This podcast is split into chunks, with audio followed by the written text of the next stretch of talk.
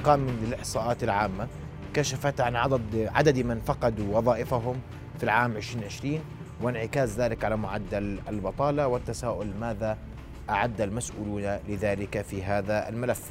الحديث أكثر أرحب بضيوف الكرام عضو مجلس النواب الأستاذ عيد النعمات. مساء الخير أستاذ عيد. أهلا بك. النور مساء الورد. أهلا وسهلا. وأيضا أرحب بمدير مركز الفنيق للدراسات الاقتصادية الأستاذ أحمد عوض. أستاذ أحمد مساء الخير. رؤيا بودكاست. مساء النور سيدي هلا. فقط سأستعرض للمشاهدين بعض الإحصائيات وأتحدث هنا عن إحصائيات رسمية لدائرة الإحصاءات العامة عن الوظائف والبطالة ويعني سأركز على نقاط محددة. في الأولى عدد الموظفين الذين خسروا أعمالهم. في الأردن بلغ 191 ألف موظف خلال العام 2020 أي عام كورونا. مقارنة مع 71 ألف موظف فقط خسروا أعمالهم في العام 2018 اللي خسروا أعمالهم ارتفعت نسبتهم بنسبة 170% في العام 2020 آه، وهذا مقارنة مع مسح نفذته الحكومة عام 2018 89% من تركوا 89% من اللي تركوا أعمالهم كانوا أردنيين و53% منهم كانوا متزوجين 30% تركوا أعمالهم لأسباب تتعلق بظروف العمل وطبيعته و11 تقريبا 12% كانت ظروف اقتصادية و7% بسبب جائحة كورونا. وهناك مزيد من المعلومات يعني تتابعونها على الشاشة مشاهدينا الكرام أستاذ عيد أنا بدي أسأل وجهة نظرك في هاي الأرقام. لما نحكي عن 200 ألف تقريبا موظف فقد عمله. مساء الخير مساء النور. هذه القناة وللمشاهدين الكرام وبهذه يعني الطلة خلينا هذه الأيام آه، نتفيأ ظلال عيد الاستقلال للمملكة الأردنية الهاشمية. أرفع إلى سيدي مقام صاحب الجلالة وولي عهده الأمين هيئة التهنئة والتبريك وإلى شعبنا الأردني وإن شاء الله تمر هذه الجائحة وهي في نهايتها أصلا وكما مرت كثير من المشكلات والقضايا التي ضايقت ال ال ال الأردن في في أزمانه المختلفة. والحقيقة هذه أرقام لافتة للانتباه يعني هي أرقام دالة وذات آه، يعني مدلول قوي وتدل على يعني أنه هنالك ارتفاع لنسب البطالة البطالة ارتفاع آه، آه، مأهول ولا يمكن للمجتمع الأردني أن يتحمل في ظل ظروف اقتصادية جاءت عليها الجائحة كانت الأساس ذات بنية ضعيفة ونمو متدني. فاسمح لي خلينا أقول أن الجائحة صحيح هي يعني اثرت تاثيرا كبيرا على قطاعات مختلفة من من من آه، قطاعات آه، آه، الأردن. ولكن قبل الجائحة كانت هناك كان هناك ضعفا واضحا وملموسا في البنية الاقتصادية الأساسية للاقتصاد الأردني. وجاءت الجائحة ويعني زادت هذا هذا الأمر زادت الطين بلة في, في هذا الموضوع. واسمح لي أيضا أن نقدر يعني المجهود الذي بذل خلال يعني جائحة كورونا هو مجهود استثنائي من من الدولة بشكل عام ومن الحكومة على وجه الخصوص. وهنالك يعني إذا تطلعنا إلى اقتصاديات كانت متقدمة وكانت تصنف من العالم الأول آه، قد شابه ما شابه من الضعف والانهيار. والحمد لله نحن يعني صمدنا على الأقل وأن كنا متأثرين بهذا الأمر. هذه الأرقام هي أرقام يعني ذات مردود سلبي بالتأكيد وهي نتيجة الجائحة و نتيجة لما قبل الجائحة آه، آه، من آه، سياسات اقتصادية واستثمارية كانت ليست بالمستوى المطلوب ولا بالمستوى الذي يطمح إليه الأردنيون جميعا. نعم. أنتقل لك أستاذ أحمد وأسمع وجهة نظرك. هذه أرقام وإحصاءات رسمية لا يمكن التشكيك فيها على الأقل. فهل تقرأها بأنها أرقام كبيرة متوسطة جيدة غير جيدة؟ وجهة نظرك. وحقيقة هذه ليست أرقام مفاجئة أخ أحمد. يعني منذ بداية الجائحة آه، أصدرنا العديد من الدراسات والتقارير اللي كانت تقول إنه هناك ما يقارب 140 ل 150 ألف آه، من آه، من العاملين والعاملات في الأردن فقدوا وظائفهم وقت في الأشهر الأولى من الجائحة. الرقم النهائي اللي دائره الإحصاءات العامة نشرته أشارت إلى إنه 191 ألف فقدوا وظائفهم خلال العام ككل ولكن ذات الإحصائيات قالت أيضا بأنه خلال العام وبعد تلا... بعد آه، تغيير سياسات الإغلاقات الكلية اللي كانت في البداية عاد 122 ألف إلى أعمالهم. هلأ هذه الأرقام الكلية يعني ال 191 ألف مش كلهم بسبب جائحة كورونا. يعني هاي فقدوا وظائفهم لسبب ما. غالبيتهم الكبرى كانت نتيجة جائحة كورونا. ال 122 ألف مش كلهم عادوا من الذين تركوا وظائفهم جزء منهم عاد وجزء منهم داخلين جدد لسوق العمل. الفكرة الجوهرية أنه صافي العاملين والعاملات الذين فقدوا وظائفهم في عام 2020 كانوا حوالي 69 ألف. هذا هو الرقم اللي حقيقة بوضح. وهذا رقم مهول لأنه إحنا مقابل ذلك إحنا دخل سوق العمل حوالي 120 ألف داخل جديد. وبالتالي هذه ماكينة سنويا من منظومة التعليم بمختلف تفاصيلها ومراحلها وأنواعها. بتدخل سوق العمل ما يقارب 120 ألف يد عامل جديد طالب وظيفة جديدة أو طالبة وظيفة جديدة. يقابل ذلك أن سوق العمل الأردني بدل أن يولد وظائف جديدة لاستيعاب هذه الأيدي العاملة كان في عام في عام 20 في عام 2019 أصلا بولد حوالي 40 ألف فرصة عمل. يعني إحنا كنا في حالة تراجع وحالة تباطؤ اقتصادي واقتصادنا كان متراجع. في ذات العام فقدنا 69 ألف وبالتالي تراكمت الأرقام لذلك معدلات البطالة عندنا بقيت مرتفعة. وإجابة على سؤالك الثاني اللي هو تم طرحه لسعادة النائب أنه يعني ليش صار عندنا هيك؟ بمعنى آخر صحيح الحكومة استجابت لهذه الجائحة بسياسات بعضها كنا ندعمه وبعضها كان إيجابي وساهم في تقليل الخسائر في سوق العمل ولكن أيضا بعضها أضر بسوق العمل. يعني عندما اضرار سوق العمل ليس فقدان الوظائف فقط وإنما انخفاض مستويات الأجور تسهيل عمليات تسهيل العاملين إلى آخره ضعف الرقابة على سوق العمل. إحنا لاحظنا أنه أوامر الدفاع التي صدرت في البداية حرمت آلاف الشباب من الضمان الاجتماعي من تأمين الشيخوخة على سبيل المثال. حرمت آه، سمحت لأصحاب الأعمال الذين لديهم عاملين وعلى رأس عملهم ولو دوام جزئي انهم يخصموا عليهم 50% من رواتبهم وبعدين صار 30% بمعنى آخر منظومة الاستجابة لم تكن مثالية حقيقة والحكومة في السنة الأولى للاستجابة حقيقة تخلت عن دورها في دعم القطاع الخاص من أجل الحفاظ على العاملين أو دفع أجوره بعكس ما قامت فيه العديد من دول العالم. يعني الحكومة تركت العاملين في مواجهة القطاع الخاص وبعدين حركت منظومة الضمان الاجتماعي للتعويض هنا وهناك. ولكن حقيقة هذا أوان التقييم لأنه لا أحد يعلم ماذا سيحدث في المستقبل. ما نعاني منه الآن معدلات بطاله مرتفعة جدا ولم يعود. جزء كبير من دول العالم ارتفعت عندها معدلات البطالة جراء الجائحة. ولكن بعد ذلك عادت معدلات البطالة إلى مستوياتها الطبيعية. إحنا للأسف الشديد لم تعود إلى مستوياتها الطبيعية، إحنا دخلنا جائحة كورونا وعندنا مستويات مرتفعة جدا حوالي 19 و2 ب 10% الآن 23 و2 ب 10% ما زالت المعدلات عالية وهذا بدل على انه سياسات الاستجابة الرسمية لجائحه كورونا ولا ولا معدلات البطالة المرتفعة حقيقة ليست كفؤة وليست فعالة. طب سأسألك أستاذ أحمد حول هذا الموضوع تحديدا آه، بعد قليل وأعود لك أستاذ آه، عيد. دكتور. اسمح لي. مشينا إحنا. كويس.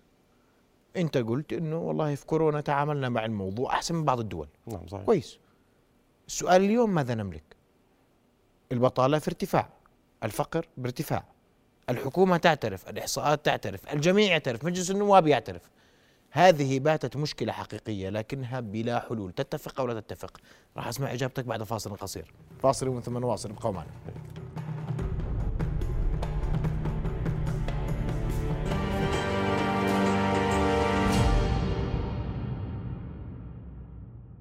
نواصل حوارنا وضيوفنا الكرام وتوقفت معك بموضوع ماذا نملك لمواجهة هذه الأرقام خطة حكومية كانت موجودة اليوم الكل ما بتطلع على الموضوع وكأنه نجاح لأنه اليوم البطالة تزداد ماذا نملك؟ هل لدينا خيارات؟ بالتأكيد أستاذ العزيز البطالة تزداد ويعني لست متفائلا كغيري بأن نسب البطالة خلال هذا العام أو الأعوام القليلة القادمة أنها ستنخفض لأسباب كثيرة. قد يكون أحد الأسباب اللي هو ضعف بنية الاقتصاد الأردني كما تحدثنا ضعف الاستثمارات وعدم تدفقها للأردن مقارنة مع آه، آه، الطموح الذي نرغب فيه أن تكون فيه. النقطة الثانية الحرب الأوكرانية الروسية قد تضفي أو بظلالها على على المشهد الأردني. أيضا آه، آه، ارتفاع نسب البطالة قد يكون مع توقف أوامر الدفاع التي قد تتوقف في بداية شهر حزيران أيضا. يعني هي قد تزيد المشكلة أيضا كمان توقع تفاقما توقع انتهاء والله بداية حزيران بداية تموز؟ بداية حزيران القريب يعني أنا هيك, هيك عم سمعت من أروقة الحكومة أنا أه. يعني خلال الأيام القليلة والأسابيع القليلة أن هناك نظر في إعادة النظر في آه، أوامر الدفاع. نعم. أيضا تع- معدلات النمو المنخفضة عندنا لدينا بالأصل يعني على ماذا نبني امالنا اذا؟ النقطة الأخرى يعني النشاط الاقتصادي اللي كان قبل الجائحة ضعيفة وغير قادر على استيعاب وتوليد فرص جديده. آه، النقطة المحورية في هذا هذا في هذا ونتحدث عن القطاع الخاص تحديدا وليس عن القطاع العام.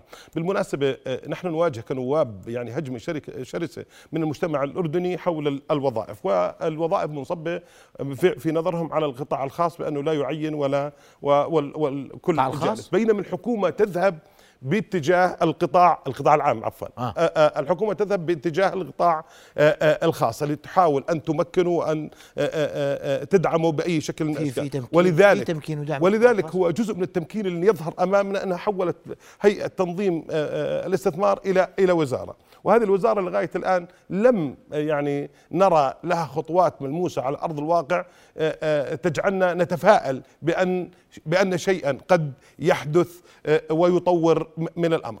آه، آه، الشيء التفاؤل المبني على التفاؤل هو ال- ال- الخلوة اللي كانت بالديوان الملكي والتي ارتأينا منذ جاءت التعديلات ال- السياسية الناظمة للحياة السياسية بأن يكون هناك مرافقة أو تزامن مع خطوط أو استحداث أمور اقتصادية أخرى.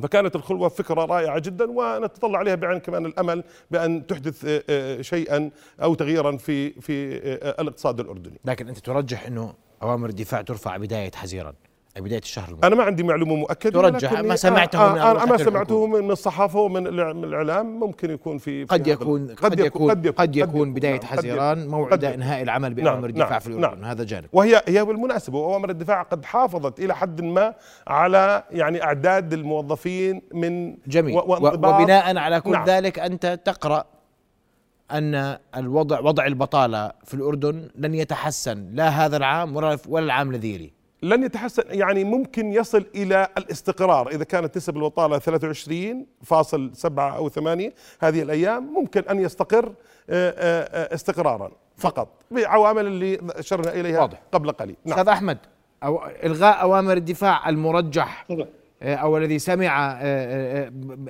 سمع أو أشيع أن الحكومة قد تقدم عليه بداية حزيران. الوضع البنية الاقتصادية للاقتصاد الأردني الحرب الروسية الأوكرانية. كل ذلك قد لا يدفع بمؤشرات البطالة للانخفاض ولو بسيط. هي حدها أن تستقر رأيك؟ أنا تقديري أوامر الدفاع وقانون الدفاع سيتم وقف تفعيله كما أشار جلالة الملك في يوم عيد الاستقلال خلال الأشهر القادمة. ولا أحد يعلم هل سيكون في بداية شهر سبعة أو بداية شهر ثمانية. أه والله أعلم. هلا بظل قضية المستقبل. أين ست- ستذهب حقيقة معدلات البطالة؟ أنا تقديري لا يبتعد كثيرا عن تقييم ضيفك الكريم بأنه آه، معدلات البطالة ستبقى عند معدلات مرتفعة فوق ال 20% خلال ال- ما تبقى من هذا العام. واللي بيعزز هذه القناعة بأنه ما في لا يوجد جديد بالسياسات الحكومية من أجل تخفيض معدلات البطالة. نعم. لو أخذنا ملامح السياسات الحكومية ملامح السياسات الحكومية برامج التشغيل وتحفيز القطاع الخاص. برامج التشغيل منذ عشر سنوات أو أكثر وفي هذا البرنامج بالذات ناقشنا العديد من برامج التشغيل وكنا نقول أن هذه البرامج لن تخفف معدلات البطالة لأنها تستند إلى أسس وفرضيات غير دقيقة. وأثبتت الأيام بأن حقيقة أنها لم تكن دقيقة ولم تكن فعالة ولم تنخفض معدلات البطالة لا بل كانت ترتفع معدلات البطالة. هذا جانب. جانب ثاني برامج التشغيل كانت تعتمد على فكرة فرضية أنه أصحاب الأعمال لا يستطيعون الوصول للعمال وأن العمال لا يستطيعون الوصول إلى المشغلين وأنه العمال ليس لديهم المهارات والقدرات من أجل أن ينخرطوا بالقطاع الخاص. حقيقة هذا جزء بسيط جدا من المشكلة جزء بسيط لا يتجاوز ال 10% أو 20% ولكن المشكلة الرئيسية أنه الاقتصاد لا يولد المزيد من فرص العمل. وفي كمان قضية أخرى أنه إن سياسات الأجور في الأردن المنخفضة دفعت بالعاملين على رأس عملهم سواء كانوا قطاع عام أو قطاع خاص أن يعملوا بالوظائف التي يولدها الاقتصاد. يعني الاقتصاد حتى لو كان بنيته ضعيفة إلا أنه معدلات النمو البسيطة خلال السنوات الماضية حقيقة كانت تولد بعض بضعة آلاف يعني 40 و50 و30 ألف فرصة عمل سنويا بمختلف أنواعها سواء كانت وظائف جديدة أو كانت متقاعدين يحل محلهم. ولكن الفرص هاي جزء كبير منها بياخذها العاملين أنفسهم اللي بيشتغلوا في القطاع العام والقطاع الخاص لأنه أجورهم غير قادرة على تلبية احتياجاتهم وبالتالي بشكل بسيط بروح الموظف من وظيفته وبروح بتلاقي شغل سائق أو بيشتغل بنا أو بيشتغل محاسب أو بيشتغل في أي شغلة ثانية وبالتالي هذه السياسات ساهمت في أنه أن تبقى معدلات البطالة مرتفعة. يضاف إلى ذلك الشباب والشابات لا يرغبون بالالتحاق بالسوق بالوظائف المتاحة في القطاع الخاص بكل بساطة لأنه شروط العمل فيها ضعيفة ويظل يضغطون على النواب كما أشار الضيف الكريم سعادة النائب الدكتور عيد وبيضغطوا باتجاه بدنا وظائف في القطاع العام لأنه الوظائف بالقطاع الخاص شروطها ضعيفة بالمقارنة مع القطاع الخاص في شروط عمل أفضل كثير وبالتالي هذه هي المداخل من أجل تشجيع الشباب للانخراط في سوق العمل. يبقى قضية أخرى. كيف بدنا نحفز الاقتصاد ونحقق معدلات نمو تولد مزيد من فرص العمل بينما السياسات المالية خانقه الاقتصاد وخانقه المجتمع؟ كيف معدلات معدلات البط... عفوا معدلات الضرائب الغير الضرائب غير المباشرة عند هذه المستويات العالية اللي بتشكل حوالي آه، تقارب ثلثي الإيرادات الضريبية في الأردن وبدنا الاقتصاد ينمو. كلها في مدخلات الإنتاج الكهرباء الطاقة القدرات الشرائية للمواطنين. كيف بدي أحفز الطلب المحلي؟ استمرار استخدام فرضية إنه إحنا بدنا ننتج عشان نصدر وبالتالي لازم نضغط على شروط العمل عشان نخفف على أصحاب الأعمال ويصير سلعنا منافسة. هذه فرضية أثبتت فشلها حقيقة وللأسف الشديد المؤسسات المالية الدولية بتشجع هذا المسار. نحن علينا أن نعيد النظر بهذه السياسات علينا أن نحفز نعم. نمو الاقتصاد من خلال تحفيز الطلب المحلي. ومن خلال تحسين شروط العمل وتغيير منظومة التعليم. نعم. بدي أشكرك كل الشكر مدير مركز الفنيق للدراسات الاقتصادية آه، أحمد عوض كنت معنا مباشرة. شكرا جزيلا آه، لك وأيضا اشكر الدكتور عيد على حضورك معنا ليل الوقت. انتهى عذري ونأمل فعلا ان تنظر ينظر جميع وتحديد مجلس النواب إلى هذه الدراسات والأرقام وأن يعلم ما في جعبة الحكومة للتعامل مع ما هو قادم. أشكرك كل الشكر وشرفنا بحضورك رؤيا بودكاست.